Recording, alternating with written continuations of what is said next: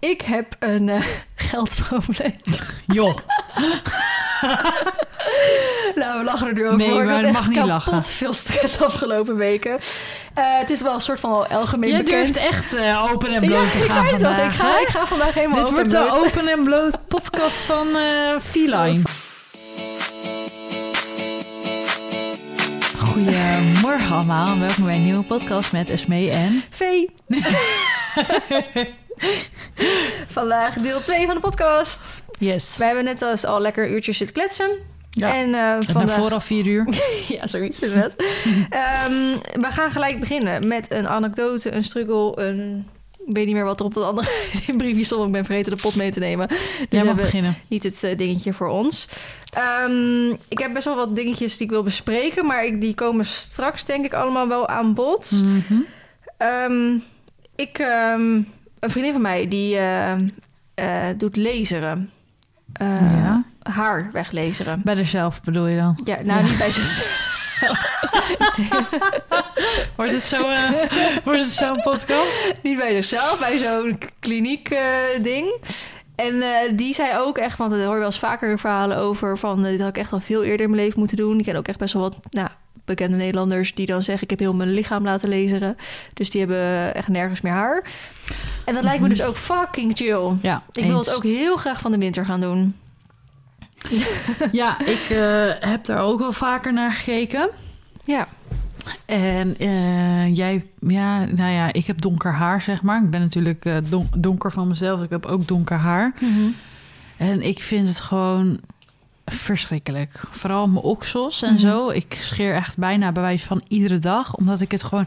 Als ik die stoppels al zie... Oh, ik Ja. vind het gewoon heel vervelend. Ik, ik, bah. ja maar eh, bij mij zit Nou, het er dus niet in om elke dag te scheren op een of andere manier. Ik moet me echt een soort van ertoe zetten. Oh, maar- dat heb ik echt niet. Scheermesje gaat standaard mee onder de douche. Ja, en hij ligt er wel, maar ik, ik vergeet het altijd gewoon of zo. En dan wilde ik bijvoorbeeld gisteren wilde ik, ging sporten en dan wilde ik een, eh, een shirtje zonder mouwen aandoen. Toen dacht toen je, dacht hey, ik- dat hele oerwoudshangsie, dat kan ik Nee, ook niet doen. Daarvoor dat heb ik niet. maar wel gewoon inderdaad die stoppost. Dat ik inderdaad Ja. denk, ja, als ik straks zo in de... Ik doe het voor me, je ziet natuurlijk niet. Zo in de sportschool zo met mijn Ja. armen iets aan het liften ben. En ik Ja. zie elke keer zo... Dan voel ik me gewoon ik voel me daar ook niet lekker bij. Terwijl dat natuurlijk weer iets is, weet je, je uh, maakt Want geen heb je beenhaar? Ja, natuurlijk heb je beenhaar. Maar scheer je dat ook? Als ik weet dat ik een korte broek ga dragen, anders niet. Nou, dat heb ik dus ook in de zomer of in de winter. Is gewoon lekker eh, behaarde beentje hoor. Maar die Ja. zijn nog blond, die haren, omdat ik die niet zo vaak geschoren heb.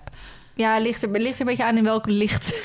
de ene keer dan is het lichter, dan is het wel een beetje blond. Maar de andere keer Ja. dan is het, zijn het ook gewoon... Zeker bij mijn enkels daar zo. Ja. Misschien omdat ik die dan heel vaak inderdaad vaker scheer. Als je dan een, een broek hebt die iets hoger is... dan wil ik mijn enkels ook geschoren hebben. Maar dat vind ik dus... Het is meer mijn oksels en gewoon eh, de onderkant, zeg maar. Dat vind ik fijn als dat, dat, ja, dat gewoon geen haar zit. Maar, maar mijn benen maakt dan weer helemaal niet zoveel uit.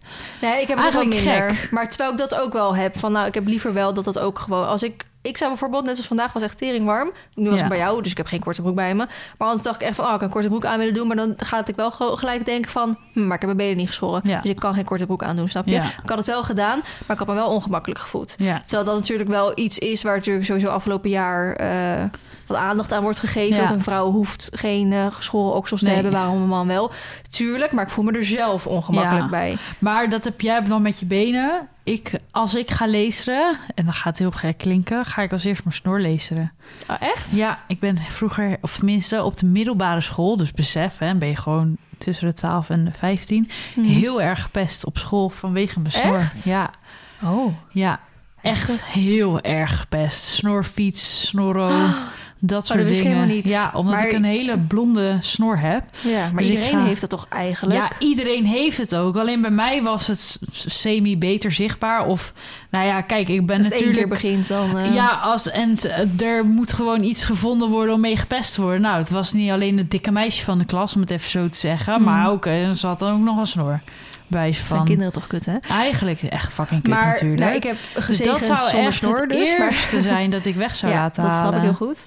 Maar eh, die vriendin van mij, die doet dus de bikinilijn. Die doet Ja. het is alles eigenlijk beneden. En dat is dus wat ik bijvoorbeeld laatst in... eh, ja, ik doe niet echt bijzonder vaak mijn bikini aan of zo. Ja, Mhm. Alleen als ik ga zwemmen, nou, wat is dat, drie keer per jaar of zo. Ja. En dan eh, moet het echt helemaal, vind ik, gewoon netjes zijn daar zo. Maar als ik dan van de week, het is van de week volgende maand naar Griekenland ga, dan loop ik dus wel elke dag in mijn bikini. En dan is op dag twee heb je natuurlijk alweer stoppels. En dan Mhm. dag drie, dan is daar al een soort van zichtbaar. Ja. Nu hoop ik niet dat iedereen daarnaar zit te staren of zo. Het is wel een beetje raar om dat Alle te doen. foto's inzoomen van Vinooi. Nee, maar ook gewoon mensen die, die, die je gewoon bij het zwembad daar tegenkomt. Verwacht toch niet dat mensen naar die plek gaan staren. Want dat is überhaupt gewoon al een beetje raar. Dus ik hoop dat het gewoon aan niemand opvalt. Want ik heb wel, ik zeg, geen zin om elke dag te gaan scheren. Mhm. Maar toch voel ik me daar dan ongemakkelijk bij. En dan ga ik toch liever zo een beetje met mijn benen over elkaar heen zitten. En dat Ja. soort dingen en zo. Dus toen vertelde zij mij dus dat ze dat ging, eh, ging lezen. En dat ze inderdaad zei van... nou, dat had ik echt, echt al jaren eerder moeten doen. Want het is echt top. En zij had ook al een keer de eh eh, oksels gelezerd. Tenminste, iets anders met de oksels gedaan. Maar dat was dus mislukt. Dus toen zei ze, dat doe ik dus nooit meer. Maar lezen dat wel. Ehm, dus ik... Maar in de zomer kan je dat eigenlijk niet echt doen. Want je mag natuurlijk niet in de zon daarna. Nee. Dus ik denk echt dat ik van de winter... ga ik gewoon alles gelijk doen. Gewoon mijn duur, oksels. Ja, mijn oksels, mijn onderbenen. Want bovenbenen vind ik dat echt niet nodig. Scheer bovenbenen wel dan? Nee. Nee, ik ook niet. Ja, misschien één keer in de vijf jaar of zo. Hoezo, hoezo dan? Ja, weet niet. Als ik dan soms dan toch bezig ben, dan neem ik dat ook maar gewoon gelijk mee. Ja? Ja, ik heb het wel eens gedaan, maar inderdaad Oh, echt nee, niet zo vaak nooit. als... Oh. Maar goed, dus in ieder geval Oh, oksels, grappig. onderbenen en eh, nou, alles, eh, gewoon bikinilijn, zeg maar, alles daar. Ehm, en ik heb wel eens gekeken, want zij was dan, eh, zij zat eh, bij een eh, bepaalde, in een stal. Ja, ik weet niet of ze het fijn vindt als ik het zeg maar allemaal benoem, dus ik houd het een beetje vaag allemaal. Ehm, nou, bij een plekje waar zij het fijn vond en dat... eh, Doen ze niet bij die gezichtskliniek, bij die, eh, waar je die samenwerking mee hebt? Nee, nee, dat is allemaal gezichtdingen. Alleen maar gezicht? Ja. Oh. En ehm, zij was voor alleen bikinilijn, zeg maar. Voor, dan moest je vijf keer moet je dat dan laten doen, dat laseren. Mhm. 550 euro kwijt. Hm. En nou, dat vond ik dus ook best wel meevallen Ja. eigenlijk. En ehm, als het goed is natuurlijk, als het goed is, is het de rest van je leven weg. Ja. Maar het kan wel zijn als je voor- bijvoorbeeld zwanger raakt, dan gaan je hormonen natuurlijk weer allemaal anders. ja. Dat je het dan weer terug zou kunnen komen. Dus dan weet je dat in ieder geval eventueel. Ehm, Ja, maar eigenlijk ben je het ook al in je hele leven kwijt aan scheermesjes. Ik bedoel, Ja, ik heb bijvoorbeeld die vooral. echt En die- dure. die struggle. oh, Nou, voor mij is het vooral de struggle dat ik inderdaad denk van... ik wil gewoon nu een hemdje aan kunnen doen... zonder dat ik denk, oh kut, ik heb al een week mijn oksels niet geschoren. Ja, maar Dat een weekje zo sorry dat ik zeg. Ik kan dat niet hoor. Ja, nou, ik, ik, wat ik zeg, ik heb Maar dat niet in Ja, me. fijn dat jij dat wel kan. Ben ik heel jaloers op. Maar na twee dagen kan ik mijn armen niet meer omhoog doen. Vind ik zelf. Ja, maar ik zorg ervoor dat ik... Ik draag bijna nooit hemdjes. Nee. En als ik het wel doe, dan zorg ik dus dat ik dat wel gedaan heb. Ja. En dan zorg ik dus gewoon ik allemaal gewoon shirtjes met korte mouwen aandoe. Zodat ik dan dat dan niet opvalt, weet je wel. Dus Ja. zo zit er dan bij mij in mijn gedachten al ingepland. Maar goed, dus ik zat op die website te kijken... en dan zo'n... eh, Je kan zo'n combi-deal natuurlijk vaak doen. Voor en eh oksels en bikinilijn was je dan volgens mij 800 euro kwijt. Hm. En nee, dat is niet waar. 700, want oksels is helemaal niet zo duur. En oksels en bikinilijn en onderbenen was je 1200 euro kwijt. Hm, van- Ik vind het wel meevallen. Nou, ik dus ook best wel. Dus denk, als ik dan van de in, winter mijn, dat doe... eh, in mijn optiek was het veel duurder. Ja, dat dacht ik dus ook. Ik dacht dat je echt duizend euro's kwijt was. Ja, dat dacht ik ook. Maar misschien is dat omdat maar ja, wat ik een paar jaar zeg, geleden als je dus was. die, eh, die scheermesjes... Ik heb bijvoorbeeld die hele dure nu van Venus, dacht ik. En daar zit dan zo'n ehm, zeepblok omheen. Mhm. heb, die heb ik, want dat scheert voor mij het fijnste.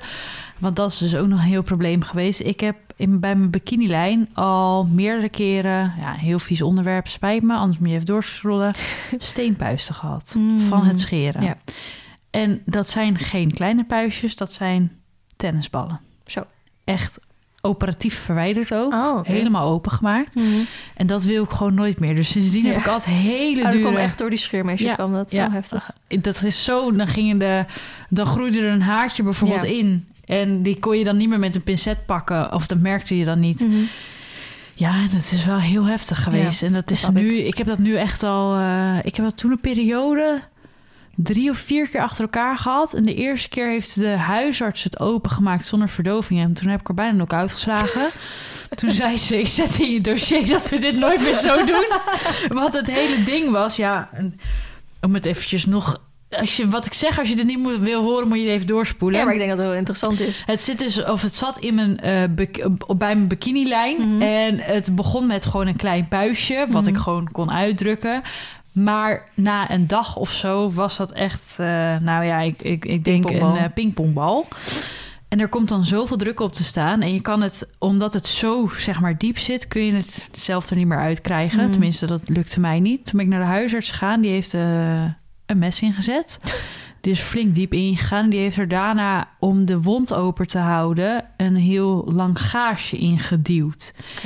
En dat moest ik dan weken, moest ik drie keer op een dag in bad gaan zitten om Zo. het met soda om het te weken, zeg maar. Zodat dat gaasje erin bleef, zodat die wond open bleef, zodat het viesheid eruit kon. Ja. Maar dat gaasje moest er ook weer uit. Maar ja, op een gegeven moment kun je je natuurlijk voorstellen... als jij drie uur niet in bad bent geweest... dan gaat dat een beetje vastzitten. Ja. Dus dat was al een heel ding. Dus het, ik vond het echt verschrikkelijk. Nou, ik zat toen net in de puberteit. Volgens mij was ik net een jaar of 15 of zo, weet je Oh. was helemaal kut. Ja. De tweede keer dat ik het... Ik heb het toen nog twee of drie keer gehad. Ik heb het één keer hier zelf opengemaakt. Ook geen aanrader. Nee, mijn god. Je jezelf ook snijden? Ja, dat was echt heftig. Maar ik dacht, ik wil niet meer naar de huisarts, want die had ik dus bijna knock-out geslagen. en de derde keer was het zo erg dat ik eigenlijk niet meer kon lopen. Hmm. Zeg maar wijdbeens. Maar ik wilde per se werken. Ik werkte toen in de dierenkliniek al. Dus nou ja, toen ben ik een jaar of 16, 17 geweest. Maar ik had zoveel druk, alsof er, alsof er iemand, zeg maar, ik probeer het nu voor te doen, alsof er iemand de hele tijd op je bikinilijn aan het duwen is. Hmm. Zo voelde het. De puis die ik daar op dat moment had zitten, die was dus gewoon bijna even groot als een tennisbal. Dat Zo. was echt mega. En ik ging daar naar het toilet toe. En wat gebeurde er? Ei, Die pijs, die, ja, dat knapte. Ja. Dus ik zat helemaal onder. Ja. Toen ben ik naar huis gegaan om een andere broek aan te trekken. Maar toen dacht ik, pff, druk is eraf. Fijn, weet je wel. Ik kan weer werken. Mhm. Toen is een paar uur goed gegaan. En s'avonds ben ik knetterziek geworden. Naar de huisartspost gegaan.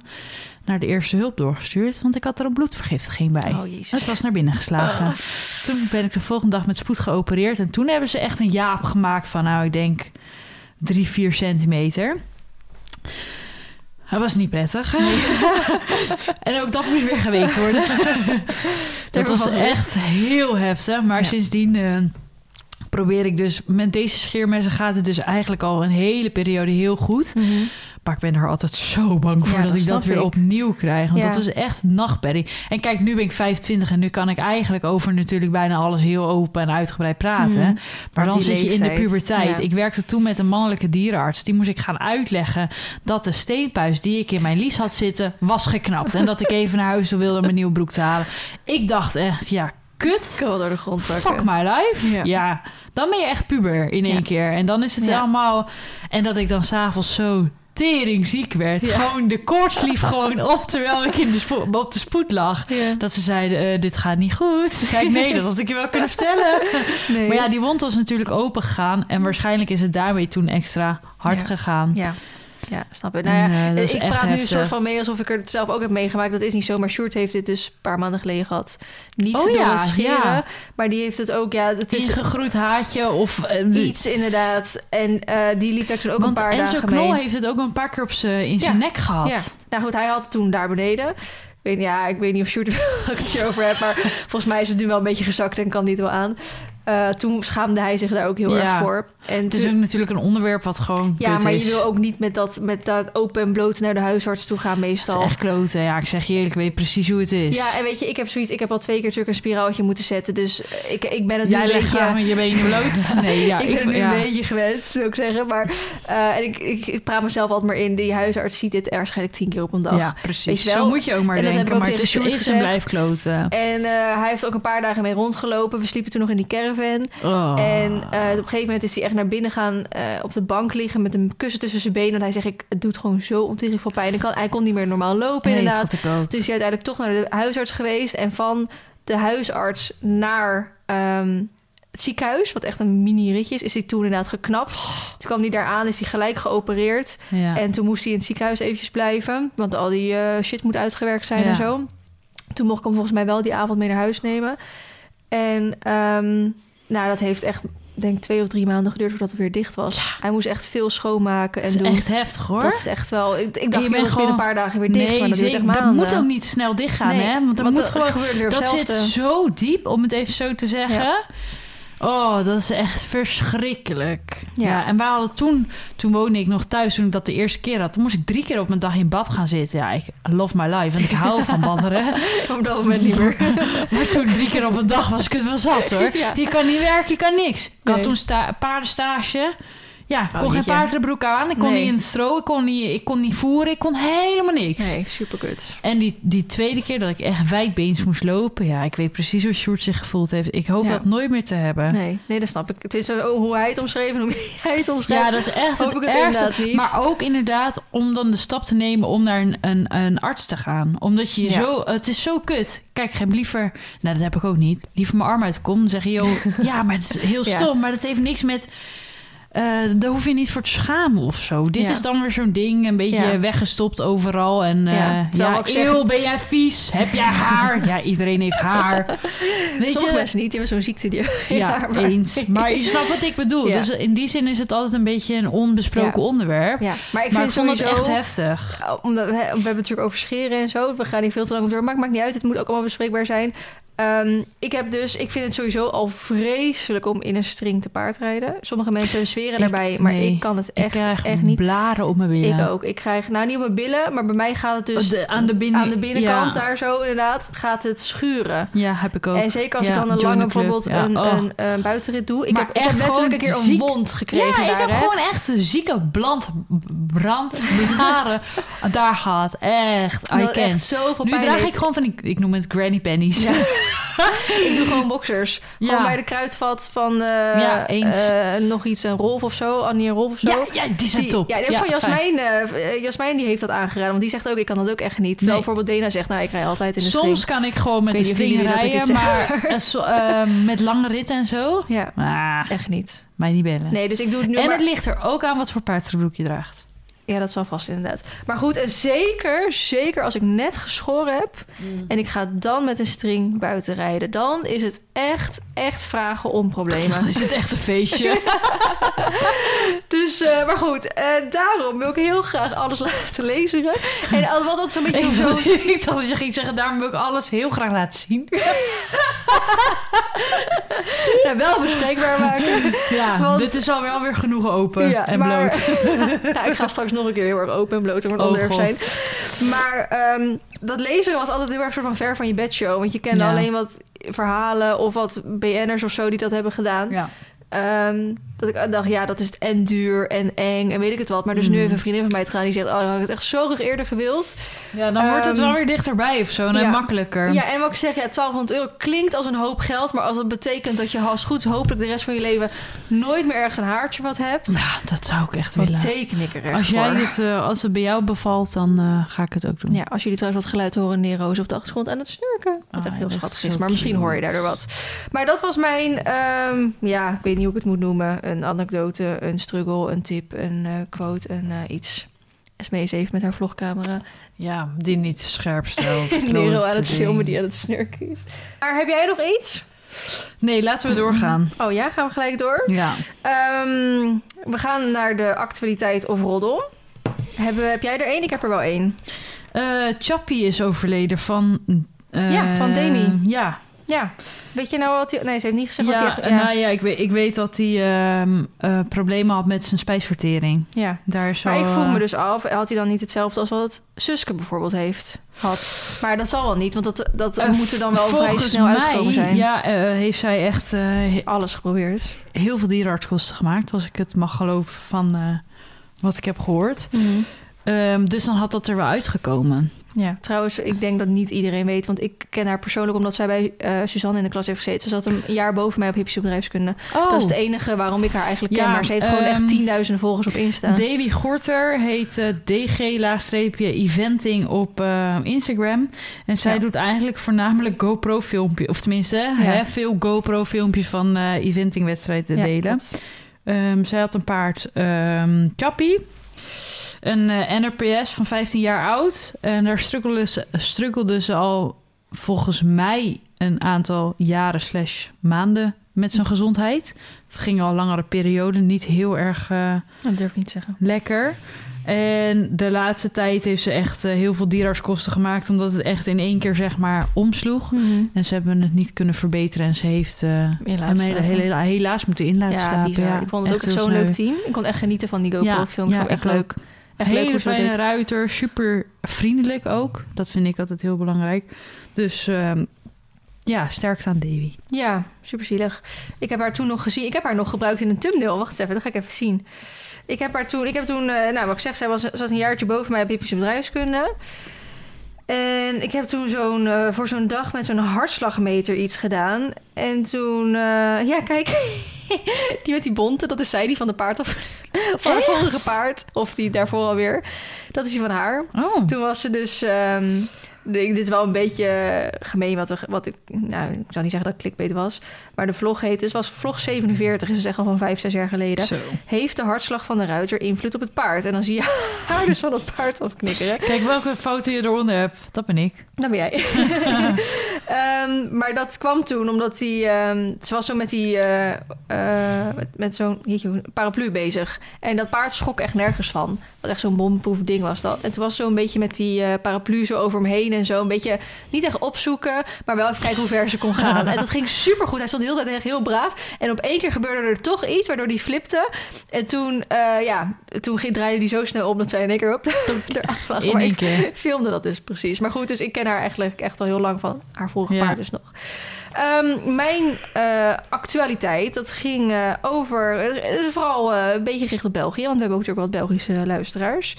Maar eh, ik ken een meisje, ook vanuit al eh, heel vroeger van de paardenmuziekvideowereld nog. eh, Fleur van het eh, Instagram-account Haflinger Sterlin. Ze had voorheen een Haflinger Sandro. Die heeft ze ook vorig jaar moeten laten inslapen. Ze heeft nu een nieuwe. En die eh, studeert dus ehm diergeneeskunde. Dat is in Gent volgens mij daar toch? Ja, En- dat ligt eraan. Gent of Utrecht. Ja, maar ze studeert in België dan. Ja, dan is het. Ehm, dus ze zit daar ook, eh, ze woont daar op de pensionstal waar ze Sterlin dus heeft staan. En ze wil graag wedstrijden gaan rijden met hem. Dus ze moet zich natuurlijk inschrijven bij zo'n rijvereniging daar. Maar het werkt in België iets anders. Je hebt in Nederland bijvoorbeeld natuurlijk echt de KNS. Mhm. En daar moet je bij aangesloten zitten, wil je wedstrijden rijden. Uh, Mhm. Het werkt volgens mij bij... In België heb je wat meerdere partijen of zo waar je iets kan doen. Ik weet het niet precies, ik vond het ingewikkeld, dus daar hou ik me niet mee bezig. Maar zij had dus wat vragen. En zij heeft toen eh, die vragen ingestuurd naar zo'n vrij- rijvereniging. Dat is de LRV, dat heet dus Landelijke Rijvereniging. En ehm, ze had dus wat vragen en daarop kreeg ze als antwoord... Dag Fleur, eigenlijk is het in België erg ongebruikelijk dat er in het LRV met een haflinger Ja, ik heb dit gelezen. gereden. Ik dacht echt... Groeten, Erik. Ja, Erik. Erik de Rastig. Dat is van het filmpje. Ik zag al die stories voorbij komen met mensen die zeiden Erik nog resten.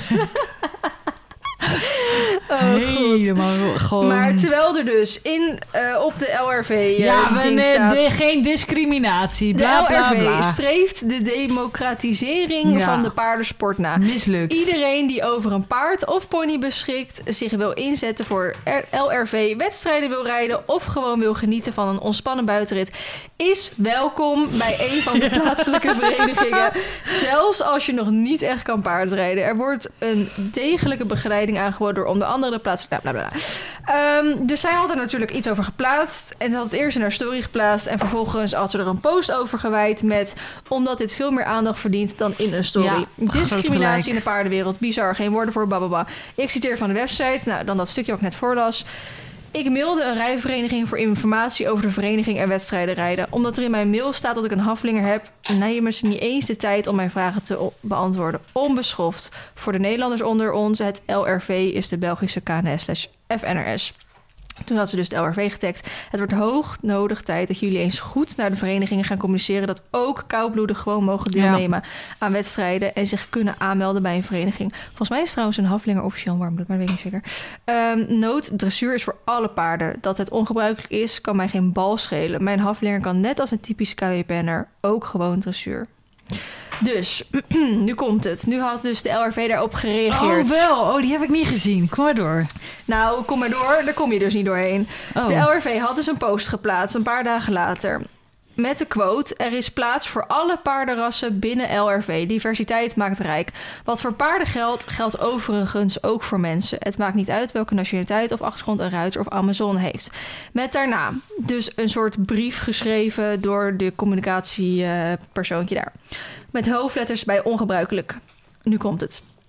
Zelden ligt het thema, de rode draad zo u wil, van dit voorwoord al snel vast. Dagenlang al in dit geval. Zelden is het parcours en de structuur van de tekst zo duidelijk in mijn altijd warrige hoofd. Zelden waren inleiding, midden en conclusie zo snel gevormd. Noem het ongebruikelijk, noem het atypisch, noem het wat u wil, maar haal altijd de ruimte voor nuance en debat.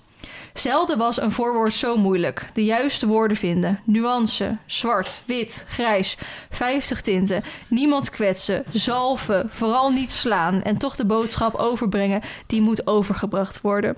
Gelukkig had ik dagen, geen minuten zoals ze vaak het geval bij aanvang ener kolom of cursiefje.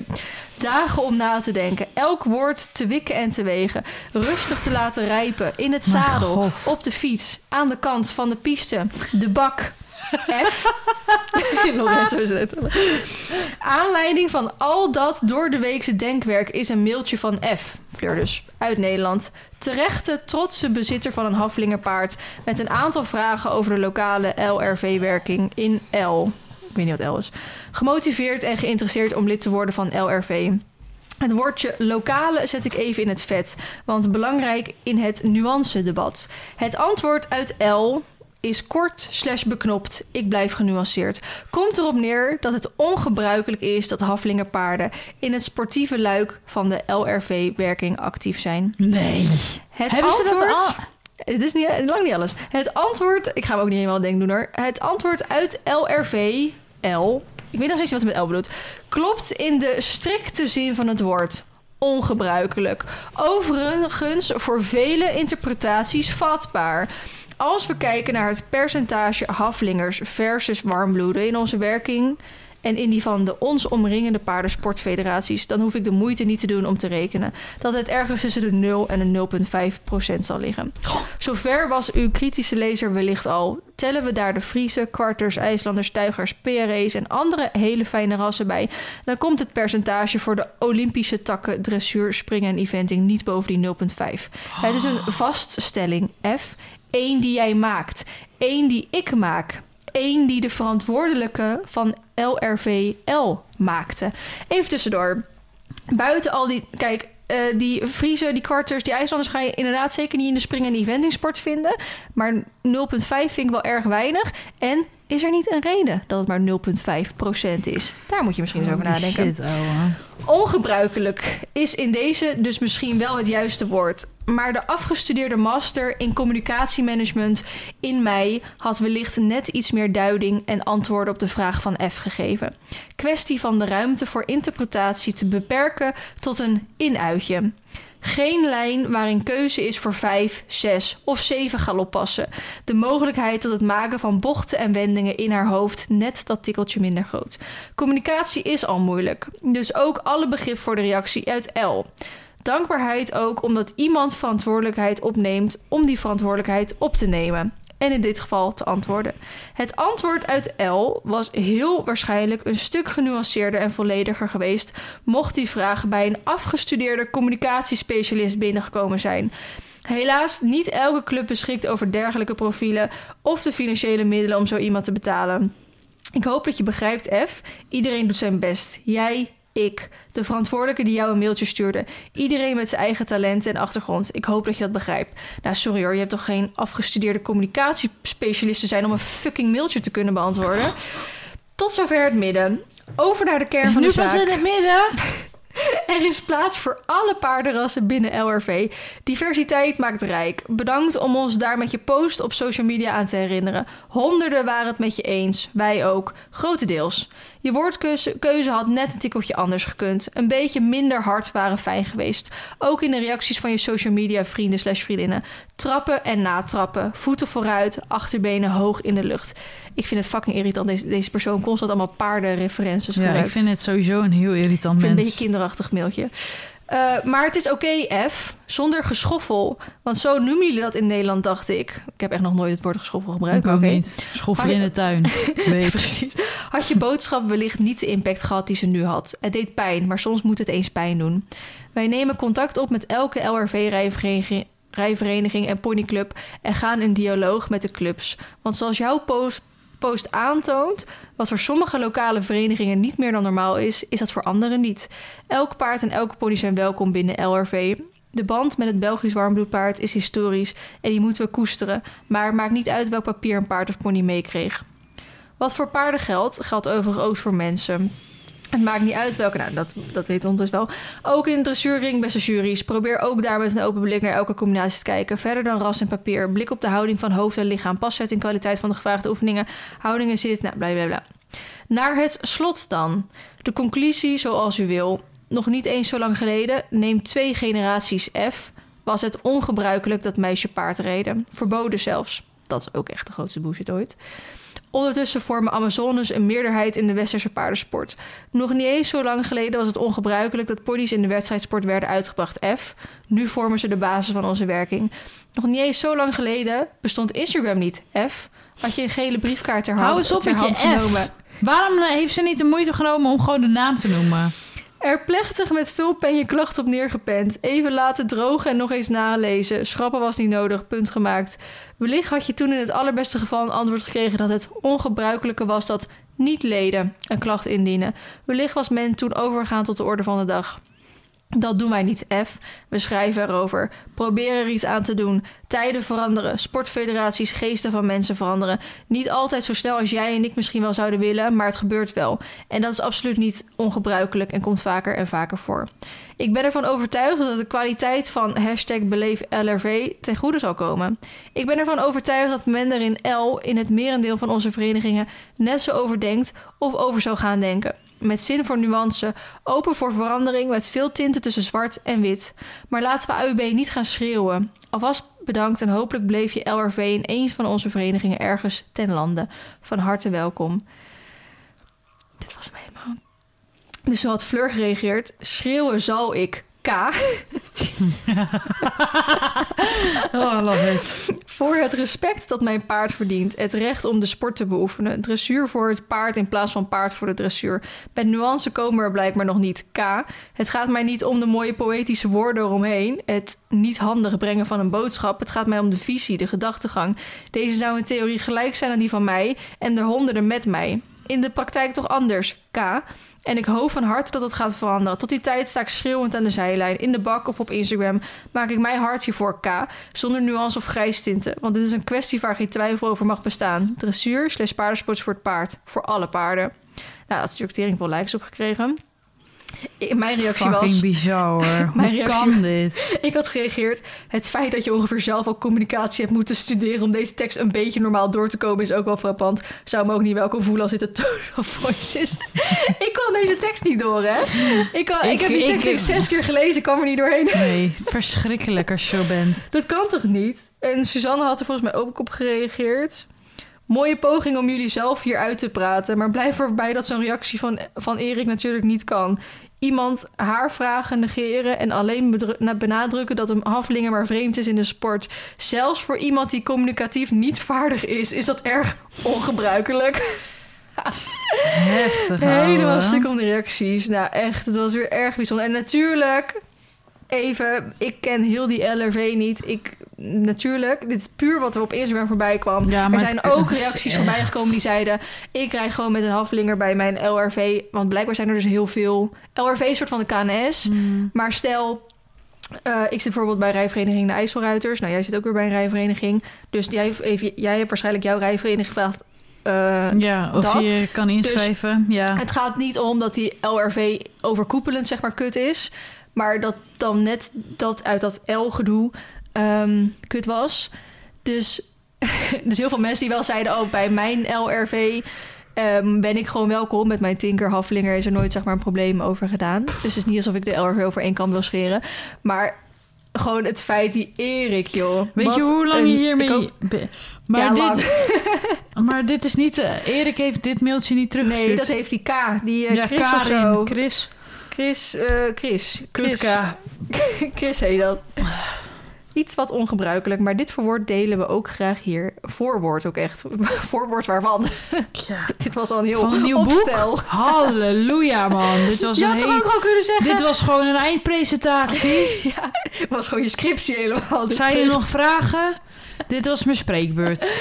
Mijn god, je had toch ook gewoon kunnen zeggen... Sorry, we spreken Erik erop aan, had hij niet mogen doen. Erik de Rastig, zeg je dan. Nou, iets, iets minder rustig. Graag iets meer tekst in je mailtje. Nou goed, dus dat was er gaande. Ja. Op Insta, België, wat je het ook wel zeggen. Er zijn vast nog wel andere dingen gebeurd, maar het is, eh, Nou, bedankt. het is goed. En door. En door. Normaal gesproken zouden we nu de pot hebben. Eh, die ben ik vergeten dus. Volgende keer beter. Ik heb wel Anne gevraagd of ze eventueel iets kon... eh, ja, het was echt jammer. Ik had echt alles goed voorbereid. Alles bij me. Camera's bij me opgeladen. Ja, dat is hier- een heel wonder. Ik rij hier de straat in en ik denk, die pot vergeten weer. En ehm, zo geldt het ook voor het, de Equiquiz. Want Ja. vandaag zou de laatste keer zijn dat we nog wat vragen van de Equiquiz zouden pakken. Dus die pakken we de volgende Dus keer. eh, die pakken we de volgende keer wel gewoon eventjes. Dat Hm. komt helemaal goed. Over tot naar het volgende onderwerp. En dat is de kijkersvraag. Mhm. Maar ehm, we hadden wel iets ingestuurd gekregen. Maar ja, ik kon eigenlijk zelf wel niet echt, echt goed advies geven. Dus ik dacht, ik heb zelf eigenlijk wel een probleem. Waar je mijn mening voor nodig hebt. Nou, misschien jouw mening. Misschien mogen de luisteraars dan nu ook eens een keer Ja, dat we de rollen omdraaien. eh, advies geven hierover. Mhm. Ik heb een eh, geldprobleem. Joh. nou, we lachen er nu over. Nee, ik had echt mag niet kapot lachen. veel stress afgelopen weken. Eh, het is wel een soort van al algemeen Jij bekend. durft echt eh, open en bloot ja, te ik gaan zei het toch. vandaag, Ik ga, hè? ik ga vandaag helemaal Dit open wordt de open en bloot podcast van Feline. van het seizoen. Halleluja. Ik, nou, het is wel een soort van algemeen bekend dat ik niet heel goed kan sparen. Dat volgens jij een gat in je dat hand ik een hebt. gat in Eigenlijk heb je geen handen daar, meer. daar hoeven we niet heel moeilijk, dat hoeven we niet te introduceren. Dat is ondertussen, als je om mij en ons al een tijdje volgt, is dat al wel eens een onderwerp dat er regelmatig naar voren komt. Ja. Nu heb ik daar in theorie eigenlijk nog nooit echt last van gehad. Het was Nee. altijd wel, als Je ik hebt altijd geluk gehad. altijd, nu geluk, ja, noem nou het ja. slim, noem het, noem het zoals Anne het noemt. De puzzelstukjes vallen elke keer net goed in elkaar. Ja. Ja, maar de puzzel Ehm, klopt niet. Je bent zo aan het stampen op dat puzzelstukje, maar eigenlijk past die gewoon niet. Oh god. Zo Maar, ja. eh, ehm, ik kon elke keer als ik een uitgave deed... hem wel weer opvangen met een inkomsten. Met een ingave wil ik zeggen. Een Maar ja. ingave wilde ik zeggen, inderdaad. Tot, eh, tot het op een gegeven moment dan ergens stuk gaat lopen. Hè? Dat kan komen doordat je of een hele grote uitgave... een plotselinge uitgave in één keer hebt... die bijvoorbeeld onvoorzien Zoals was. een nieuw paard. Nee, zoals een, eh, een eh, gemeente die het moeilijk doet over mijn trek... en ik 7000 euro verder ben aan mijn adviseurs... die mijn vergunning aan het regelen zijn. Maar moet je, krijg je dat geld dan nog terug? Nee. Daar ben ik nu gewoon kwijt. Oh. Oké, ik zal het niet even tussen neus en lippen doorvertellen... maar ik was bij mijn vergunning bezig. Ik heb al verteld, die trek gaat ongeveer 10.000 euro kosten... om dat allemaal netjes te doen. Nou, dat wist ik dan natuurlijk van tevoren. Maar, dit niet. De, de vergunning tussen, de, de gemeente had natuurlijk een hal toegeroepen, moest dat verder uitgezocht worden, moest, een nieuw, moest echt een soort van plan gemaakt worden van, om de gemeente te kunnen overtuigen waarom ik die Mhm. vergunning zou mogen krijgen. Toen dacht ik echt, dit is best wel complex. Dit kan ik beter niet zelf doen. Ik kan dit beter door een specialist laten doen. En daar ben ik echt, echt heel blij mee dat ik het heb gedaan. Want zij, zij en die persoon waarmee ze samenwerkt... die dan ook de vergunning zeg maar regelt... en dat contact altijd met de gemeente heeft... daar heb ik echt alles aan te danken. Ik denk inderdaad wel echt... als ik het niet via hun had gedaan... dan was die vergunning er nooit gekomen. Mhm. Hij is nog steeds niet hoor, maar hij komt eraan. Ehm, maar die kosten zijn wel zodanig opgelopen... met al het werk wat zij erin hebben gestopt... alle uren die ze gemaakt hebben... dat dat dus wel rustig gewoon 7000 euro bij elkaar was. En dan denk je dus, van, zij, tuurlijk, zij vertelt mij van, van tevoren, ik ben, denk dat ik er ongeveer zoveel uur kwijt ben. Nou, dan is het 2000 euro of zo. Nou, op dat moment dat de gemeente bij jou op de stoep staat, dan ben je echt in alles in staat. Zeg maar, het boeit me niet wat het kost. Ik wil dat Mhm. het opgelost wordt. Maar als je dan achteraf al die facturen bij elkaar optelt, van al het werk dat het gekost heeft, dan kom je wel aan die 7000 euro ongeveer. En dat is dan iets waarvoor ik zeg, dat zijn wel een soort van onvoorziene kosten die ik natuurlijk niet helemaal had eh, uitgerekend. Dat is bijvoorbeeld ook wat ik nu vaak zeg. Dat is eigenlijk het, een stukje van het geld wat ik had klaar liggen voor een paard. Mhm. Waardoor ik eigenlijk nu als er een paard voor mijn neus staat die perfect is, eigenlijk helemaal geen paard kan kopen. Want ik heb gewoon geen geld. Voor het eerst in je leven heb jij gewoon geen geld. Dus, Waar is Tuffy? echt, hè. nou, maar ik ben ook, ik ben begonnen met mijn, eh, met mijn schuld aflossen. Dat is gewoon 250 euro de maand, hè? Ja, dan- maar dat hoeveel. Tuffy had je ook alweer? Ik, had, Of, ik heb eh, iets van schulden? 40.000, 50.000 schuld. Ja. En mijn moeder betaalt ook een stukje mee terug. Dus ik krijg ook wel weer per maand iets van haar. Maar eh, ja, dat kwam er ook nog eventjes bij, sinds een paar maanden. Ehm, nou goed, even weer terug naar het begin. Er, er gaat op een gegeven moment, als altijd die puzzelstukjes braaf in elkaar overvallen, Ja, word je laks. gaat goed. Maar echt sparen kon ik niet. Ja, of ik deed sparen voor een doel, hè. Ik had eh, een doel De om- trek, een nieuw paard. Precies, ik, had, ik spaar voor een doel. Maar dan heb ik het geld en dan koop ik het gelijk. En dan is dus gelijk de spaarrekening weer leeg. Dat is gewoon al heel mijn leven zo. Ik kan gewoon niet sparen. Sjoerd kan dat fucking goed. Maar ja, die verdient fucking veel. En die heeft geen uitgaves. Ja, doe, jij verdient ook fucking veel. Ja, maar ik heb fucking veel uitgaven. Want dat is wat we wel eens vaker zeggen. Ik verdien heel veel, maar er gaat ook fucking veel uit. Ja. Of het nou investeringen zijn, voor het paard zijn. Ja. Of noem het echt maar op. Ja, er gaat ook echt veel uit. En dat zijn echt niet dingen die aan naar onzin gaan. Want ik, ik koop niet per se onzin Niet of zo. altijd. Ik zit echt wel een keer wat tussen. wat, waar ik beter over na moeten denken. Maar het gaat zeker niet allemaal naar onzin uit. Ehm, toen, nou, nou hè, onvoorziene uitgaven van best wel wat, een hoop geld. Ehm, wat er toen gebeurde, is dat een zekere partij waar ik niet meer mee samenwerk, ga zelf maar de linkjes leggen, de facturen niet betaalde. Dus eh, daar, dat gaat ook om een paar duizend euro natuurlijk. Dus dat, eh, die kreeg ik echt, eh nou de laatste factuur heb ik net twee weken geleden of zo gekregen. Nee, dat is overdreven, drie, drie weken geleden. Terwijl die factuur stamt uit twee, drie maanden geleden. En meestal heb je dus een betalingstermijn van 14 dagen. En juridisch gezien mag je er 30 dagen over doen. Maar dit ging dus gewoon over twee maanden en meer. En meestal wat ik zeg, vallen die puzzelstukjes in elkaar. Hè? Dus dan weet ik gewoon, oké, ik weet dat ik die factuur dan betaald Ja. krijgen. Dan weet ik een dat beetje ik uitrekenen. Dit kan ik uitrekenen, nog. Kan, weet ik dit uit... Nou, dan Ja. kan ik, weet ik dat ik die, dat weer kan van betalen. Maar nu kwam het dus al de eerste keer achter... dat, dat dus die factuur niet meer betaald... en dat is gewoon echt een maand of anderhalf maand later betaald. En dat flikte daarna een andere partij me ook nog een keer. Ja, dus eh, toen was het gewoon eventjes... en een grote onvoorziene kosten. Die gaat niet, hier geen geluid bij zetten. Nee, ik ga geen geluid Dat is een luisteren. story aan het maken. Ehm, dat er dus eh, flink veel eh, onvoorziene kosten waren.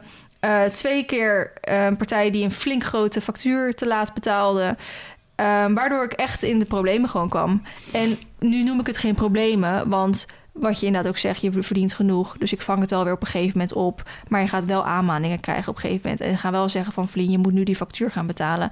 En ik heb echt, Sjoerd, I love you so much. Maar ik heb ook Sjoerd Nu wel. Nee, altijd. Sjoerd is met B. Eh, ik heb ook Sjoerd altijd al als achterhand, zeg Mhm. maar, dat hij het dan wil voorschieten. En dat ik ben echt super, super, super, super dankbaar voor hem dat hij dat wil. Maar ik vind het het vreselijkste om, he- om hem te vragen of Mhm. hij het wil voorschieten. Dat vind ik echt, echt heel kut om te doen. Dus ondertussen zijn alle facturen betaald. Ehm, heb ik natuurlijk met Sjoerd een goed gesprek gehad van... Vlien, dit kan gewoon zo niet. Je moet echt gaan beginnen met sparen, want het slaat nergens op. Eh, heb ik bij Sjoerd natuurlijk nu een bepaalde schuld... die ik heel graag eerst wil gaan afbetalen. Ehm, maar zo zijn er nog wel... Ja, natuurlijk, dit is natuurlijk het verhaal wat ik nu vertel niet als enige. Het grote deel van dit verhaal is natuurlijk ook dat we een huis gekocht hebben Ja. met een gigantische verbouwing. We hadden natuurlijk ook weer niet helemaal ver- verwacht om zo te veel te verbouwen. We hadden natuurlijk ook niet helemaal gepland om die trek hè, van 10.000 euro te gaan aanleggen. We hadden gehoopt dat het allemaal niet nodig was. Maar het moet toch. Sommige, eh, sommige investeringen in een nieuwe trek bijvoorbeeld, die verplaats je dan naar voren. Eh, omdat dat gewoon nodig is, want je kan ze niet nog een winter in de modder laten staan. Weet je wel, dus soms dan komen er ook in één keer weer uitgaven naar voren door die verbouwing, door het huis. En dat is ook absoluut niet erg, want dat doen we met alle liefde. En als het goed is, blijf je weer een soort van de rest van je leven natuurlijk wonen. Mhm. Dus dan is het ook prima. Maar daardoor eh, is het natuurlijk wel op een gegeven moment... Heb je, kijk, bijvoorbeeld, ik, heb, ik had eerst twee paarden op stal, pensionstal. Nou, daar was je inderdaad ongeveer 600, 700 euro per maand aan kwijt. En nu heb ik geen paarden meer in pensioen. Ik heb zelfs pensioenpaarden bij mij thuis staan. Dus er zijn bepaalde kosten die wegvallen. Maar ook weer bepaalde kosten die zich toch wel weer opvullen. Om het even zo te zeggen dan. Dus eh, mijn...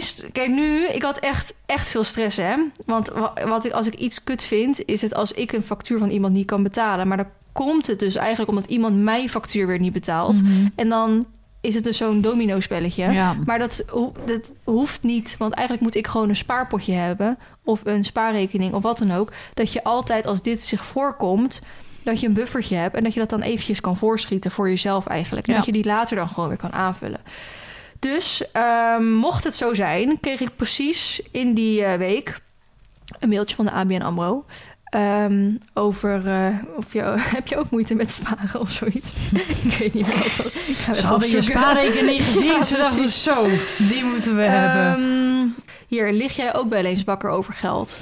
nou ja, dat was dus heel typerend. Want ik heb toen die... no- Ik had echt die week, had ik echt zo... Slapeloze nachten. Nou ja, wel eentje dat ik echt slecht heb geslapen. En die, die dagen daarom dat ik gewoon echt wel stress had. Maar ook een beetje voor mezelf. Een beetje veel tegenover Sjoerd. Ik vind gewoon, wat ik zeg, ik vind het echt vreselijk om hem om geld te vragen. Mhm. Maar ook natuurlijk een beetje schaamte. Dat is Mhm. uiteindelijk waarom ik dit bespreekbaar wilde maken. Mhm. Want ik denk, wij vragen wel of mensen, kijkers vragen... met hun problemen naar ons willen toesturen. Of we dat nou anoniem of niet anoniem behandelen. Maar als ik zelf een probleem heb, wil ik hem ook bespreekbaar kunnen maken. En natuurlijk komt er ook een beetje schaamte bij kijken. Want denk jij, wat je zegt, ik verdien fucking veel geld. Nou ja, dat is Nou, ook misschien weer overdreven. Maar nou ja, ik- voor, voor- voor, voor mijn- 25, 26 jaar eh, doe je het heel goed. Doe ik het- Zit jij niet Ja, in de normale Nee. schalen. En daar, ben ik, daar, daar werk ik hard voor natuurlijk. Dat heb ik op bepaalde manieren aangepakt. Daar ben ik ook extreem dankbaar voor. Dat Ja. natuurlijk even als eerste. Eh, daar probeer ik natuurlijk ook zo te houden. Dat, want, ja. dat, het niet, dat het allemaal niet weer instort en zo. Want dat, nou, dan, dan is het allemaal weer kut.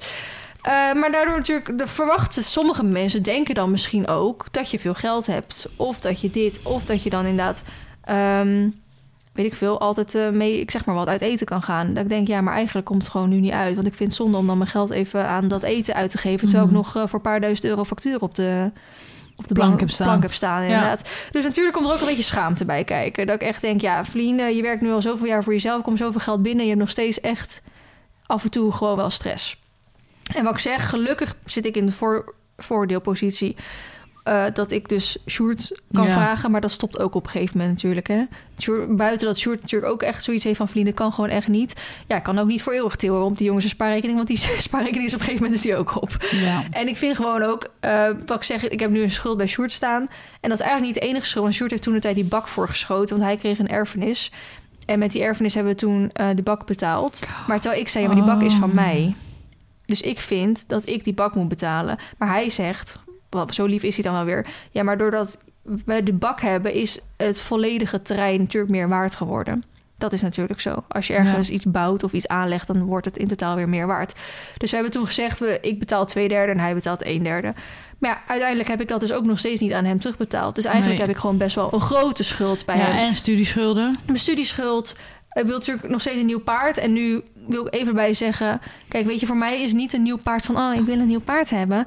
Voor mij is Ook inkomsten. hè? echt een heel inkomsten. ja, voor mij is het echt een Kijk, het is niet. eh, we hadden natuurlijk in de vorige podcast over prestatiegerichtheid. En eh, nou, Nee. dat bijna het paard eraan onderdoor gaat. omdat de ruiter per se op hoog niveau wil rijden. Maar zo is het niet. Nee, Ehm, maar jij wordt heel plat gezegd meer waard als je weer nieuwe, ja, de video's worden weer beter leuke bekeken. content, Je andere merkt- content Je maakt. merkt nu gewoon dat de video's waarin ik een update geef over de tweede paardenzoektocht, Ja, eh, die wordt eh, dubbel zo goed bekeken als een Ja. normale vlog. En ik geef die mensen echt wel gelijk hoor, eh, tuurlijk. Maar het is wel gewoon zo. Ja. Dat ik, ik zeg ook wel eens van de, bedoeling is dat dat paard zichzelf straks een beetje gaat maar terugverdienen. heb je dan nu op dit moment enig idee hoeveel schulden je in totaal hebt? Bij Sjoerd wel. Maar de, de facturen op eentje na is- is- zijn nu allemaal betaald. Maar die eh, is ook nog niet verlopen. Dus in theorie hoef ik hem ook nog niet per se nu te betalen. En ik weet een beetje wat er binnenkort binnenkomt. Ja. En dan gaat er als het goed is dus niks meer uit. Behalve de trek, die moet ik straks betalen. Maar Ja. als het goed is zijn eigenlijk alle onvoorziene kosten... behalve dan een nieuw paard kopen. Dat is niet helemaal onvoorzien. Ehm, als het goed is zijn ze zeg maar nu... Is Ja. het klaar, weet je wel? Dus zou je vanaf nu weer een buffer ik zou vanaf nu opbouwen? gaan. Goed, maar goed, ik kreeg dus die mail met eh, lig je ook wel eens wakker over geld, zorg over geld, praat er eens over. Eh, heel veel jongeren liggen wel eens wakker over geld. ik denk van, ook wel ouder hoor. Eh, want met geld omgaan is soms best lastig. We hebben daarom allerlei tips voor je over geldzaken. Heb je geldzorgen, praat er dan eens over met iemand die je vertrouwt. Het kan een vriend of familielid zijn, maar ook een van onze gratis budgetcoaches. Hm. Nou, een vriend of familie, dat doe ik dan wel. Met Sjoerd heb ik het erover. Nou, met jou bijvoorbeeld Mhm. nu erover. Eh, met voor de rest, ja, heb ik het er niet echt heel veel over. Maar ik denk ook wel weer, het gaat ook bepaalde mensen Niks, niks aan. aan. Ook al bespreek ik het nu wel in de podcast. Ja, maar, dit gaat niet over de echte cijfertjes. nee, en maar niet ook, over heel... Nee, maar ik bedoel meer van... Ik, ik, omdat ik het met jou bespreek en die podcast staat aan... en ik weet ook echt wel dat hier duizenden mensen naar luisteren. Ja, maar is toch anders. Maar wij hebben toch natuurlijk ook een beetje zo'n band met die luisteraars, toch? Ja. Je vertrouwt ze een Ja. beetje. Je, ze snappen je misschien ook een beetje, want ze kennen ons ook een beetje, Ja. weet je wel. Dus ik vind Die het... zullen minder snel judgen. Ja, precies. Dus Misschien met andere mensen zou ik het niet zo snel erover hebben. Ehm, maar goed, dus ik heb zo'n gratis eh, advies. Ik dacht van, nou weet je, deze mail komt nu voorbij. En ik vind ook van, ik heb een probleem. Dan Ja. moet ik er ook iets mee gaan doen. Ten eerste in het bespreekbaar maken met Sjoerd, Dat is met heel jou. knap, hè, dat je dat zo Ja. doet dan. En eh, nu komt zo'n kans zich voor van een gratis budgetcoach. Even Ja. erbij zeggen, als je boven de 30 jaar oud bent, eh, is het niet meer gratis. Dat zag ik er dus ook bij staan. Ik ben er onder. Ehm, nu was ik een keer gebeld, maar ik eh, had hem gemist. Dus ik word als het goed is nog een keer gebeld. Hm. Dus ik heb het gesprek nog niet gehad. Maar ik heb wel zoiets inderdaad van... oké, stap 1, bespreekbaar maken.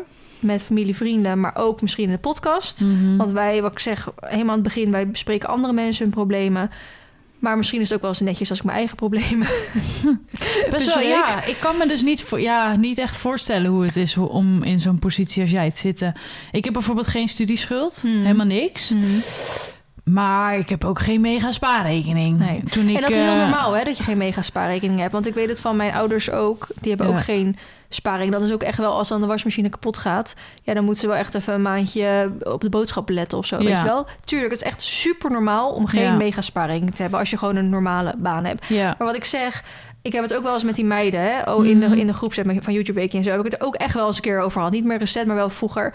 Dat sommige meiden zeiden van, nou, ik heb wel echt een spaarrekening van 10.000 klaar liggen. Dat echt alles gecoverd is als Dat er iets misgaat. En eh, de ene zei, ik heb echt niks. En ik zei ook van, nou, kijk, weet je, ik kan een rekening van 4000 euro krijgen. En dat is veel geld. Mhm. Maar ik weet ook dat ik, hem, dat ik hem over twee weken weer kan betalen. Omdat het, je vader zegt, zijn er nog steeds wel, bezig. god, ze is nog steeds bezig. over. Hij gaat vissen, hij heeft vakantie. Oh, lekker. Ja. Ehm, waar had ik het over? Over het eh, spaarrekening, 10.000 Ja. of en toen helemaal zei niks. ik ook van, hè, weet je, het, wat mijn soort van... Pro, wat mij, ik vond het een luxe, maar eigenlijk is het gewoon een probleem. Ehm, bij mij gaat het in, komen er nou duizenden in, maar er gaan ook duizenden uit. Mhm. Dus als ik een rekening krijg van 3000 euro, dan weet ik... Of dan heb ik Miranda even. Miranda, hoeveel eh, krijg ik eh, komende weken? Weet je wel? Ja. Want zij houdt er Maar natuurlijk eigenlijk bij. heel zo gezegd... Weet jij dus, kan jij nu niet een opgave doen van wat jij iedere maand Nee, ongeveer verdient? Nee, want elke maand is echt anders. Ja. De ene maand verdien ik echt amper wat. Misschien alleen YouTube-inkomsten. En de volgende maand heb ik, worden heel veel samenwerkingen uitbetaald. En dan is er weer heel veel. ja. Het enige is dat de webshop natuurlijk wel eh, redelijk stabiel loopt. En daar krijg ik twee keer per week wordt daarvoor uitbetaald. Twee keer per week. Ja, heb ik zo ingesteld staan. Dus elke um, Maar dinsdag kun je en dat dan vrijdag. niet beter opsparen? Ja, maar ik vind het nu ook wel lekker of zo. Omdat ik bijvoorbeeld wel maar één keer per maand YouTube natuurlijk krijg. Ja, I know. En ik wil dan niet, wat je ook wel als student of wat dan ook hebt... dat je zo, zo die laatste week richting je salaris... echt zo Ja. op je laatste dingen aan het teren denk Ja. ik, nee, ik vind het eigenlijk wel lekker... dat er zo elke week weer even wat... Oké. wel Want wat dat kan ook een ding zijn, hè? Ja, dat Dus ik ben benieuwd en wat die, je- mental, wat die mental coach, wat die budget coach daarvan ja, zegt. Nou, ik ben ook wel heel erg benieuwd. Maar goed, dus wat ik zeg, ik kon altijd die rekening dan wel weer betalen met iets wat er binnenkwam. Mhm. En zo heb ik altijd die puzzelstukjes waar, waar we het over hadden, altijd weer met elkaar. Want eh, voor echt wel iemand die eh, bijvoorbeeld eh, nou, een redelijk normaal salaris heeft, bijvoorbeeld 2000 euro in de maand verdient. Die, dat is veel, hoor. ja, die schrikt ervan als ik zeg dat ik een factuur van 4000 euro krijg, zeg maar. Mhm. Maar ik zeg ook, ja, maar ik, ik weet ook dat ik dan straks weer iets betaald krijg. En nu gaat het echt niet al, maar dat zijn dan bijvoorbeeld meerdere dingetjes, dat Mhm. dan ook dat bedrag vormt. Waarvan ik weet, ja, maar ik weet dat ik hem straks over, over twee weken krijg ik dat geld, dus dan weet ik dat ik hem kan betalen. En dat zijn dus elke keer die Mhm. puzzelstukjes. Maar als het dan gebeurt dat ik dus echt in duizenden euro's iets onvoorziens heb. Ja. En er tot twee keer toe iemand facturen niet betaalt, waardoor mijne weer over de datum heen gaan. ja. Dan eh, had ik nu even zo'n punt dat het even ging opstapelen. En ik ongeveer 13.000 op een gegeven moment aan facturen nog open had staan. En dat even op zijn minst. hè. Dat Holy is, dat is wat shit, echt ouwe. eigenlijk toen op dat moment betaald moest worden. 13.000 euro. Weet je hoeveel Ja. geld dat is? Nou, het klinkt... eh, Ik weet het, ik weet het. Dus het is echt heel veel geld. Maar voor jou niet. Nou, ja wel. Het is voor mij ook heel veel geld. Maar ik weet dat het gewoon binnen zoveel weken, zoveel maanden... dat ik dat weer binnen heb. En maar nu moet je even, even wel duidelijk hebben... het is niet dat dat geld mijn inkomen is. nee. Het is natuurlijk van dat geld betaal ik ook weer. Ik betaal daar ander van. Nee, dat ik betaal verkeerd. Dat zei, het is wel je inkomsten, maar het is, Het is niet je winst. Ja, precies dat. Het is wel mijn, zijn de Het inkomsten. zijn je maar- inkomsten, nee, ja, maar je... Niet, ja, mijn winst is eigenlijk mijn soort van mijn salaris natuurlijk. Ja, Ook maar- werkt dat bij een eenmanszaak natuurlijk heel anders. Dat is natuurlijk sowieso gewoon heel moeilijk. Ja. Sommige mensen zullen zeggen, je moet jezelf een soort salaris gaan geven. ja. Nou, dat zal misschien een bepaalde... ik weet niet of dat bij jou Ik past. weet niet of... Ik denk ook echt niet dat dat bij me past Dat namelijk. klinkt heel stom, maar ik, als ik daar zo over denk, dan denk ik... Hmm, Ja, precies. dat denk ik dus ook. Ja, dus daarom hoop ik een andere soort oplossing te vinden. ja. Ehm, Maar wat ik, het eerste wat ik dan wel meteen denk is over die twee keer in de week uitbetalen van de webshop. Ik Ja. denk dat dat al een, een trigger is voor iets. Dat je daardoor misschien weer te veel gaat uitgeven. omdat je, ja. Omdat je het zo vaak krijgt. Ja, maar aan de andere kant, bijvoorbeeld... Inkom, inkomsten komen wel dan straks bijvoorbeeld maar één keer per maand. Mhm. Maar uitgaven, ja, dat- die zijn altijd. die zijn altijd. En uitgaven is meestal met een betaaltermijn van twee weken. Ja. Dus dan vind ik het dus lekker dat het een beetje random zo door heel de maand binnenkomt. Want dan weet ik dat ik het altijd op tijd kan betalen. Als het dus op tijd binnenkomt. ja. Dus dat wilde Lastig ik... eh, eigenlijk. Ja, Maar en nu is wel alles betaald. Eh, op eentje nou dus. Maar die heeft dus, daarvan is de termijn nog niet verlopen. Ja. Dus daarvan, ik heb dus aan Miranda gevraagd hoeveel krijg ik ongeveer. Nou, toen zei ze nou dit en dit. En dan oké, dan komt het wel goed. En dan is het klaar. ja. En dan wil ik eigenlijk dus beginnen met Sjoerd afbetalen. Maar wat ik zeg, ik wil ook weer gaan sparen voor een paard. Want wat ik Mhm. zeg, dat is gewoon... ehm, het, is, Ja. het, is gewoon het is gewoon een feit. Als ik straks weer een nieuw paard heb... dan gaan die weergaven veel meer omhoog. En dan ga ik weer meer verdienen ook met YouTube. ja. Dus ik kan het wel nu een paard gaan uitstellen. Maar dat paard gaat zichzelf straks soort van terugverdienen. Mhm. Met hopelijk natuurlijk meer ook. Ehm, maar goed, er moet wel eerst gespaard überhaupt kunnen worden. We hebben ook wel om een van die redenen besloten... we gaan natuurlijk straks naar Thailand toe. Mhm. Ehm, dat is echt wel even het laatste wat we gaan doen. We gaan even niet uh, komende jaren Nee. vakantie en zo. Zei je inderdaad. Ehm, het huis moet gewoon ook een keer af gaan komen. Want dat is natuurlijk ook nog lang niet af. En nou goed, we zijn natuurlijk verloofd. Dus we ook op een gegeven moment gaan trouwen. Ja, dan moet natuurlijk ook een keer een bruiloft uh, dat wordt een gaan worden. budgetbruiloft.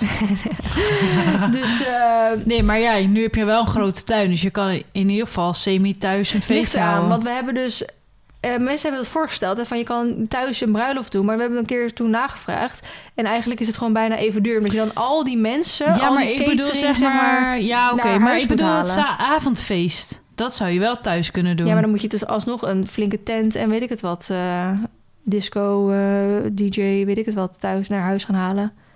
Als jij, eh, weet ik veel, ik, weet, ik heb geen flauw idee, 100 man op je bruiloft hebt, kun je dat niet in je 100 woonkamer man is doen. hartstikke weinig hoor. Ja, daarom even, nou, 200, 300 man, weet ik veel. Maar, oh, maar heb je al daar, ja, hoe heb je daar enig idee van dan? Wat? Hoe je dat wil doen? Sparen. Ja, maar dat is pas over twee jaar. Daarom heb ik gezegd, daarom, wij gaan helemaal niet snel trouwen. Nee, Want we moeten gespaard worden voor die bruiloft. En ik weet dat we eerst het huis af willen. En ik weet dat ik eerst een paard wil. En we hebben natuurlijk die aanbouw nog. En hier is een kind. nee, nee. dat niet. Daar mochten we niet meer over hebben. En die, eh, dat, eh, witte aanhangsel aan ons Ja, huis... dat ja, willen we natuurlijk eerst ook nog eens verbouwd hebben eigenlijk, graag. Ja, En dat kost ook... eh, nee, dat, dat is qua verbouwing denk ik ook vrij duur. We moeten nog een hele nieuwe badkamer hebben. Dus dat zijn allemaal dingen die eigenlijk allemaal voorrang hebben. ja. Dus, ehm, maar goed, ik, heb, ik het was nu wel even... Ik had zoveel stress, ik voelde me zo slecht. En het kut is dan ook, dat Sjoerd is er niet. Dus ik ga dan in mijn eigen hoofd zitten malen en zo. Ga inderdaad, wat ik zeg, van slapen. En ik heb toen heel, heel eventjes... Annelinde en, eh, en Anne kwamen die dag. En ik heb wel eventjes tegen hun gezegd... jongens, ik heb even wat stress. Want anders denk ik, ja, ik, ik gedraag me waarschijnlijk anders vandaag... omdat ik gewoon niet Ja. goed in mijn vel zit. Ik wil, ja, of ze dat dan wel of niet door hebben. Ik voel, vind het fijn om dat even van tevoren dan te ja, melden. het is toch goed dat die communicatie in ieder geval Ja. goed is. Dus ik heb wel even gezegd van... joh, ik heb wat gezeik met facturen. Mensen die facturen niet betalen. En bij mij blijven ze wel doorlopen.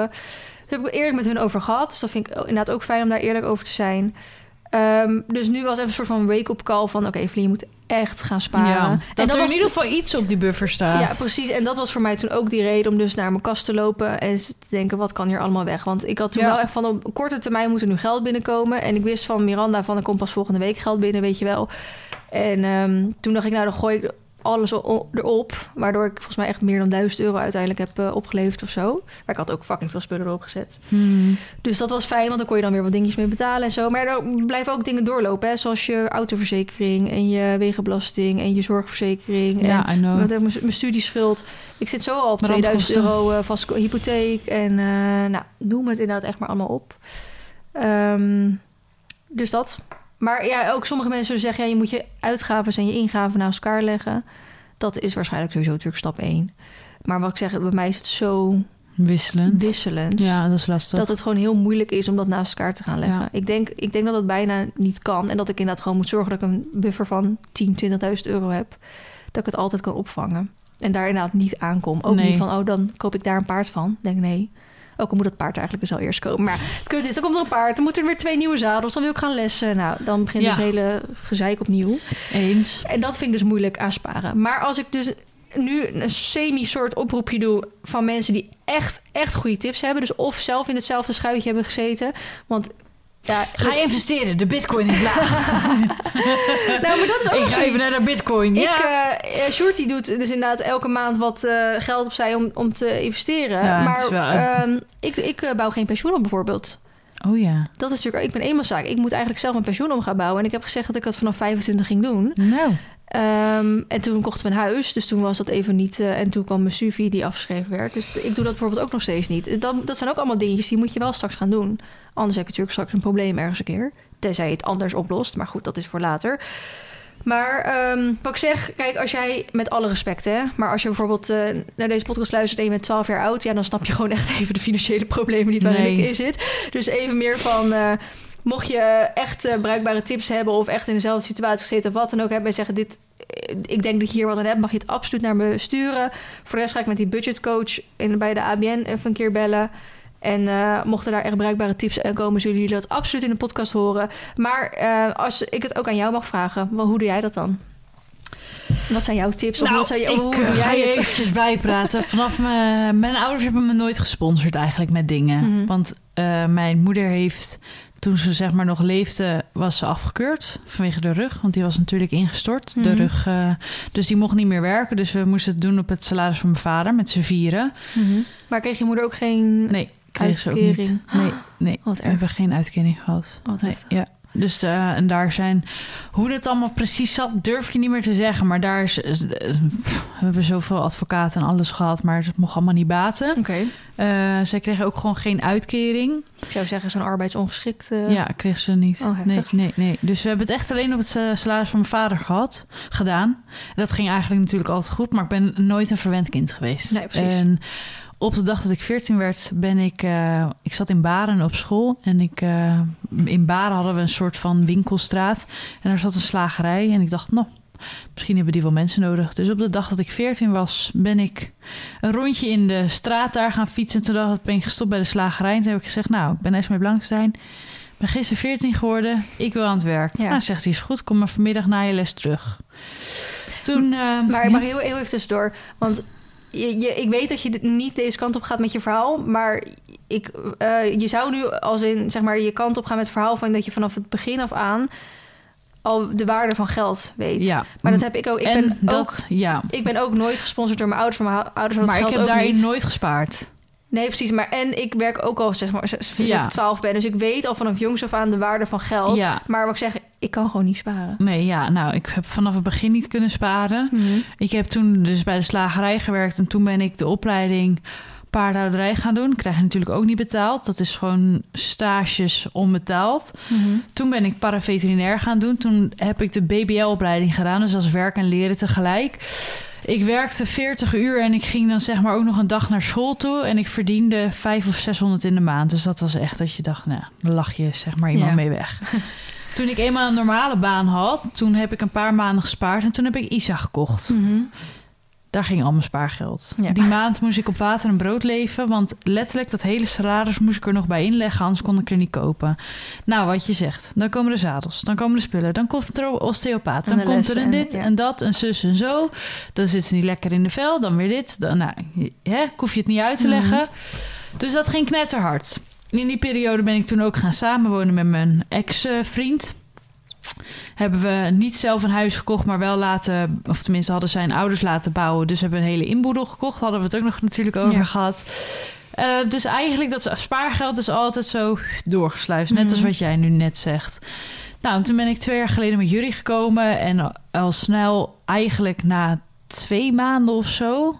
Na twee maanden dat we een relatie hadden, zei hij... zullen we een spaarrekening samen openen? En zei ik, ja, mag, maar ik kan toch niet sparen. Je Nee, wel, zo echt Ja. heel out of Ja. the box. Nou, zei die, Sjoerd- Sjoerd zei Hoezo? ook... eh, je kan niet sparen. Sjoerd zei ook van misschien moeten we een aparte rekening openen... of zo'n bouwdepot of zo. ja. Dat je dus daar geld elke maand op zet... om dan straks bijvoorbeeld die grote verbouwing van die aanbouw te doen. Dus ik zei, ja, maar Sjoerd, ik kan het niet. Ik kan niet elke maand... Dat dacht ik ook. Luister naar elkaar. dus wij hebben twee, twee maanden later, zeg maar, hebben we een spaarrekening geopend. Of tenminste, is gewoon... Ik heb een aparte betaalpas daarvan, maar hij staat wel op mijn naam. En nou, ik weet niet precies hoe dat zit, maar samen spaarrekening. Mhm. Hij zei, dat is voor jou een stok achter de deur. Want eh, ik denk dat jij minder snel dat geld gaat aanpakken...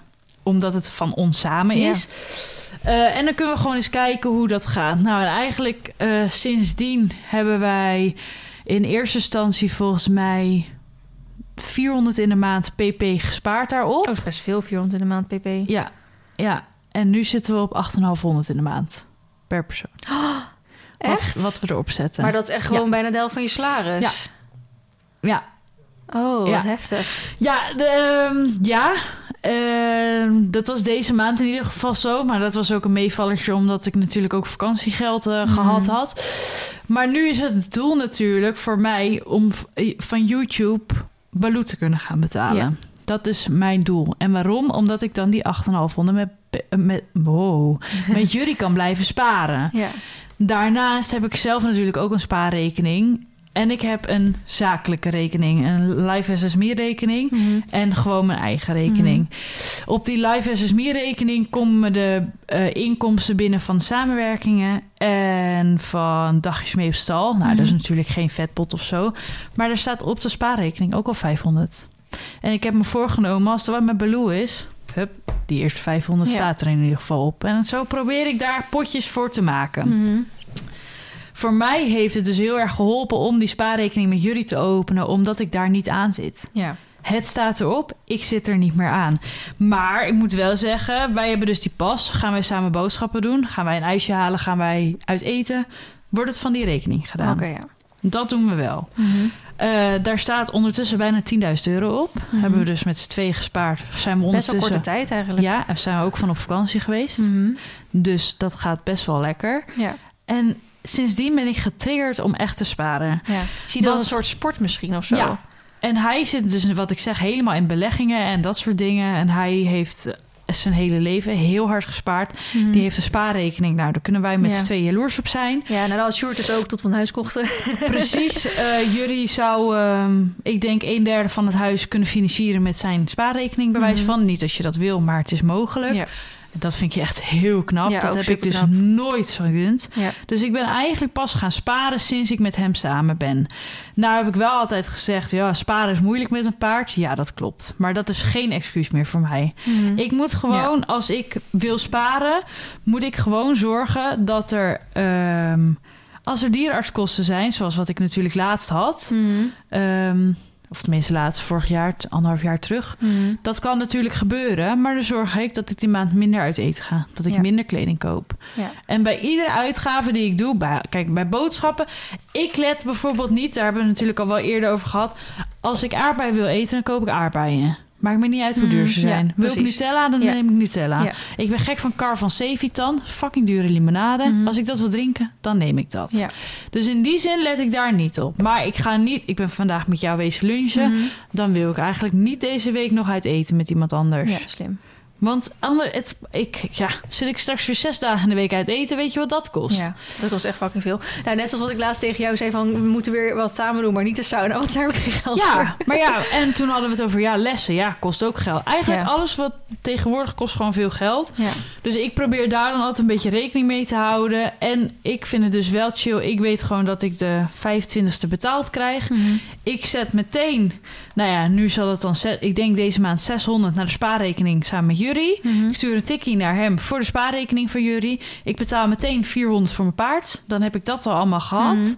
Ehm, dan zitten ziektekosten natuurlijk wat je nog hebt. En dan kijk ik, oké, wat ga ik deze maand allemaal doen? Hoeveel benzinekosten heb ik ongeveer nodig? Want ja, mijn vriend woont natuurlijk in fucking Marienheem. Als ik op en neer rij, eh, heb ik al een halve tank verbruikt. Ja. Wat betekent of 40 euro of zo. Ja. Dus als ik weet dat ik, dat, dat ik die maand zeg maar vier keer naar hem toe ga, ja, moet ik daar wel rekening mee houden. Want dat is dus 40, 80, Dat is 160 euro extra Mhm.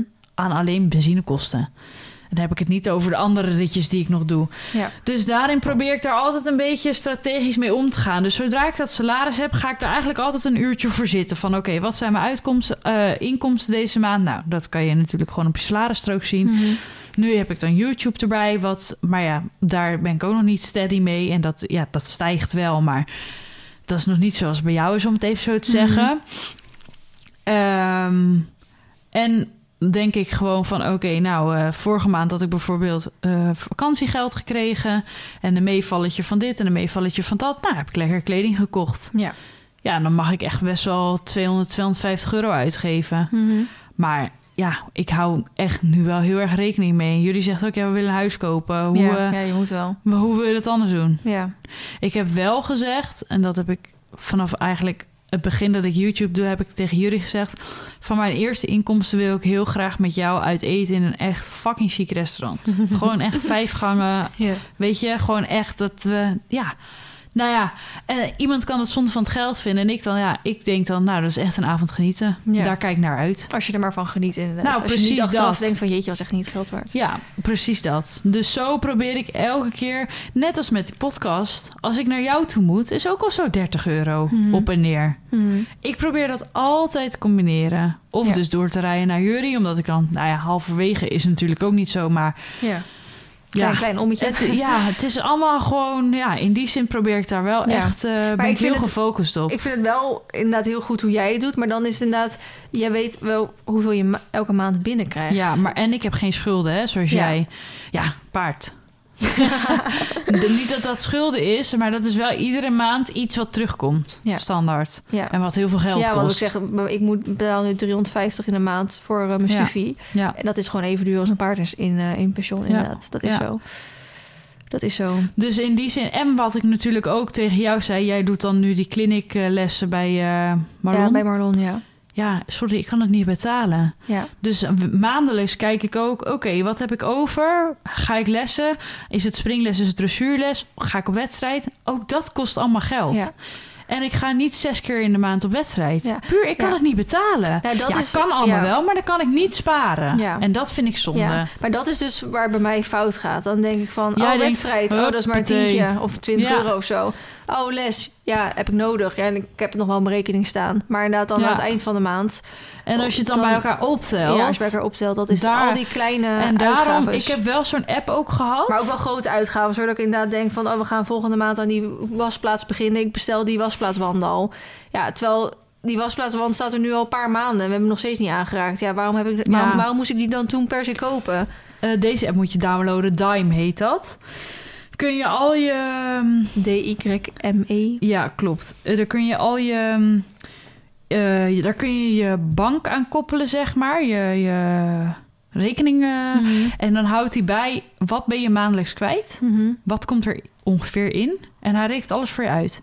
Inkomsten, uitgaven. En dan heb je echt een heel duidelijk overzicht. Dus dat is een goede tip voor jou. Die app zou ik eens downloaden. Ja. Doe jij dat? Gebruik jij die veel? Ik heb hem gebruikt. Nu ben ik gewoon... eh, ja, steady, zeg maar. ja, misschien je even stom. nodig om overzicht te krijgen. En als je Ja. op een gegeven moment overzicht hebt, En, dan kan je en zonder. dan heb je ook meteen duidelijk van tering, er gaat echt veel uit deze maand.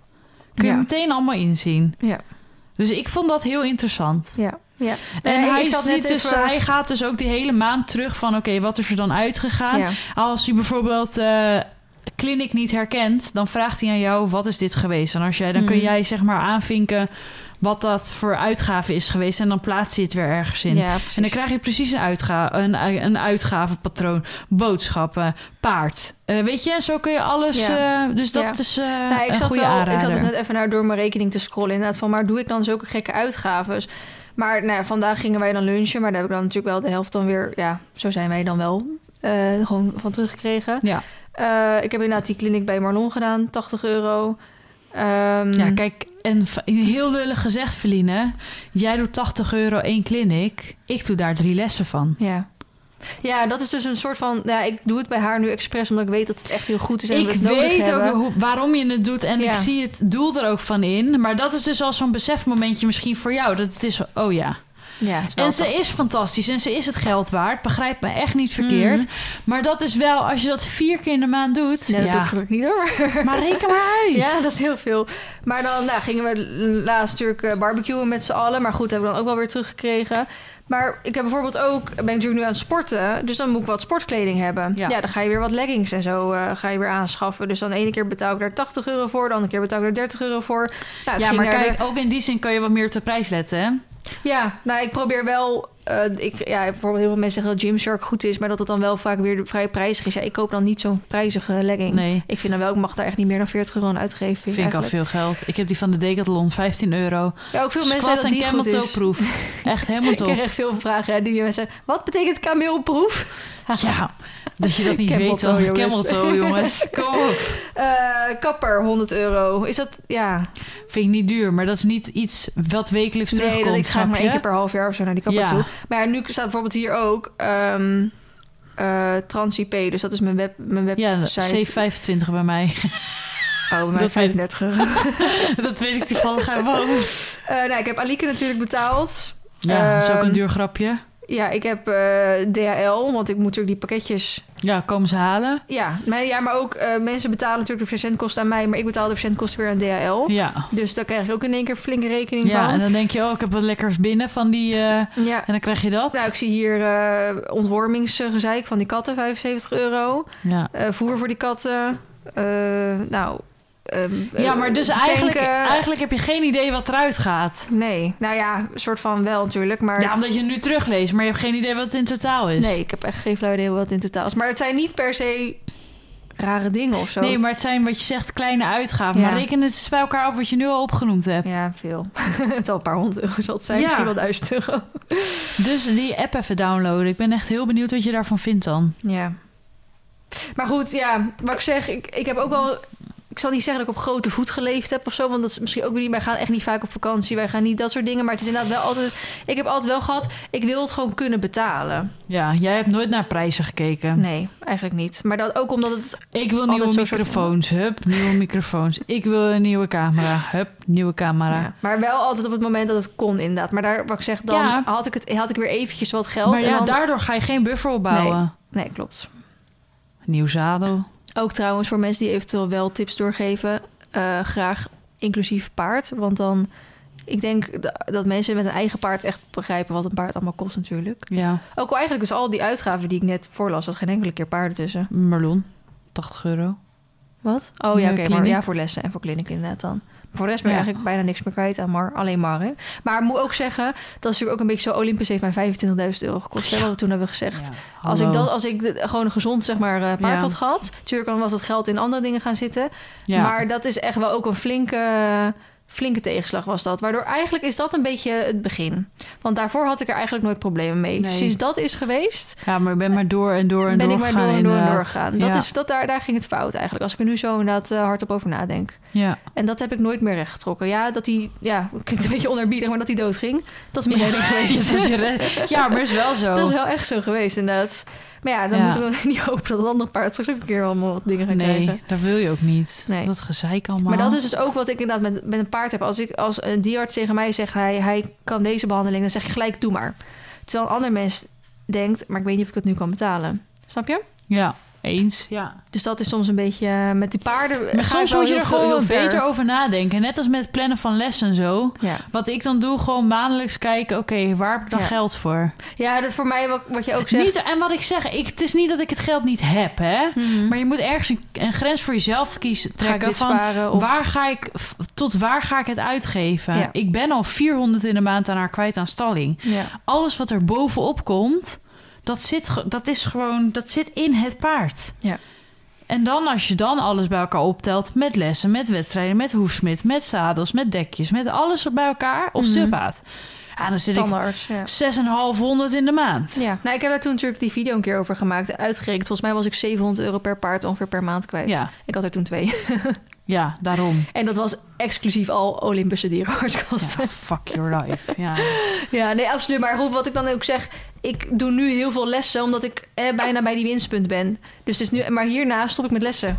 Ik denk, zoek het uit. Ik, ja, nou goed, maar dat zeg ik wel eens op mijn lessen. Maar dan ga ik een andere discipline doen. Ga ik waarschijnlijk working expectation lessen Ja. nemen. Of een mancar aanschaffen. Of Nou, precies. Dan heb je wel weer het volgende Dan plan. heb ik weer het volgende plan inderdaad. Dus dat is Of zo. dan is er een ander paard en dan moet er eh, twee keer in de week gelest worden... omdat je misschien niet... Ja, dat klinkt heel oneerbiedig, maar zo bedoel ik het maar niet. Maar omdat het een lastig dier is en je er niet helemaal uitkomt. Ja, nou dat denk ik wel inderdaad. Ja, hup. Dan ik in één keer elke week gaan lessen met het paard. Dus dat zijn wel, ja, ik, ik denk dat je daar gewoon al heel veel winst behaalt om daar eens goed over na te denken. En wat ik zeg, in die app, die leest gewoon al je bankgegevens uit. Het is fucking makkelijk, hoef je niks in te vullen, hoef je Ja. niet allemaal op papier te zetten. Maar ook trouwens heel even nog over die lessen. Ik, vind, ik, ik ken dus geen enkele instructie die goedkoop is onder de 50 euro. Die goed is, dat moet ik zeggen, onder de 50 euro. Dat Ja. is ook weer een beetje... eh, Ja, ik ben sowieso heel kieskeurig in mijn instructie. ja, en ik iedereen- minder. Iedereen die ik heb, die is dus inderdaad echt 60 of meer. Ja, Qua springen is wel iets goedkoper. ja. Maar qua dressuur is dat dus. En het is het zeg maar inderdaad waard. Maar dat Ja. zegt niet inderdaad om dan elke week te gaan. Nee. Maar goed, ehm, dat is allemaal over financiën. Ik ben lekker met de billen bloot geweest. En ik vind dat het... Ik ben, voel het ook een beetje opgelucht om het te zeggen. ja, knap van je. Goed dat je het Maar, gedeeld eh, hebt. ook toch zit wel wat schaamte zit erin. Ja. Dat inderdaad... eh, en we maken er natuurlijk grapjes over en je weet wie ja, het maar dat zegt. moet ook een beetje kunnen, denk maar ik het toch? moet een beetje luchtig ook voor jou blijven. want Het is Ja. een zwaar genoeg al onderwerp. ik, ja, toch? echt, ik, zat, ik kon echt, echt in janken uitbarsten toen. Ja. Wat was het, twee weken geleden of zo. Fucking kut. Dat ik echt... eh, Ja, wat ik zeg, ik herken het dus niet, want ik heb nooit echt zo'n crisis gehad of zo. Maar Ja. Nou ja, ik, heb, ja, ik heb echt van... Die, die ene persoon moet nu echt die factuur gaan betalen. maar want ook- anders heb ik echt een probleem. mensen die zeggen geld maakt niet gelukkig, denk ik, nee, geld maakt wel verdomd makkelijk. Ja, Ja, toch? Als je zoveel stress krijgt zonder geen geld. geld hebben maakt ook zeker nou ja, Ongelukkig. ongelukkig heel veel stress in ieder geval. Ja, dus nee, ik ben heel benieuwd of Oh. mensen echt goede tips voor jou hebben. En eh, ga die Ja. app dus Dime, ik vraag me af D-Y-M-E. Of het een beetje is, net zoals dat met als die eh, podcast over eh, afvallen vorige keer. Ik hoop natuurlijk dat er een soort quick fix antwoord nu uitkomt. Maar dat gaat waarschijnlijk niet komen. een quick fix is als je de postcode loterij wint. Ja, Dat is een quick fit, fix. Of dat je een goed paard aangeboden krijgt voor 500 euro. Ja, Quick fix. ja precies. Maar, het maar dat is er niet. Dus zet het uit je hoofd. Ik weet het. dit is, ik heb waarschijnlijk dus dingen met geld zoals andere mensen met kilo's hebben. ja, nou Dat dat, het- denk ik wel, ja. Ja, dat is wel een goed voorbeeld. Ehm zullen we, We sluiten even... hem af, ja, denk ik, of niet? Of Nou, heb je nog meer? Ja, we hebben eigenlijk eh, de tip moeten we nog doen. Oh, een tip. Dime, de app voor fi- finance. Ik wil het eigenlijk over sporten hebben, maar ik denk dat dat echt volledig in het niets valt met het verhaal wat Dat we net al ik hebben ook. gedaan. Doen we voor, bewaren we voor de Volgende volgende. keer. Want dan ben je ook langer bezig met sporten. Dat, Kunnen we kijken of dat je volgehouden hebt. dat sowieso. Dat is, ik betaal nu voor ook, hè? Ik heb abonnementen erbij. God, al die abonnementen van de afgelopen tijd die Ja. erbij komen. Nou, abonnement voor sporten erbij. Ook weer 40 euro in de Ja. maand of zo. Ja, Eh daar ga ik er gebruik van maken ook. Ja, ik ga dat- niet de sportschool sponsoren, dat doe ik niet. Hoorde je dat? Een hond die weer Ja. Ehm, dat. Nou, joh, ik ben heel erg benieuwd. Ik heb me heel erg, eh, eh, hoe noem je dat? Kwetsbaar opgesteld. Ja, vind ik heel knap dus van ik, je. eh, hoop, ik hoop dat er geen rare reacties komen. Ik verwacht het niet helemaal eerlijk gezegd, maar je weet het nooit. Ehm, en er wordt vervolgd, denk ik. Want ik denk dat het... dat ik, ja, misschien is het wel goed om af en toe eens een keer een heads-up te geven. Ja. Ik hoef niet te vertellen hoe we nou weer op mijn bankrekening staan natuurlijk of zo. Maar wel gewoon wel van... interessant. Nee, Ja, maar wel gewoon even tips delen Ja, of eh, ervaringen delen of zo. doen we. Ik ben benieuwd wat die budgetcode gaat zeggen. Bedankt voor het luisteren allemaal en heel graag tot de volgende keer. Doei!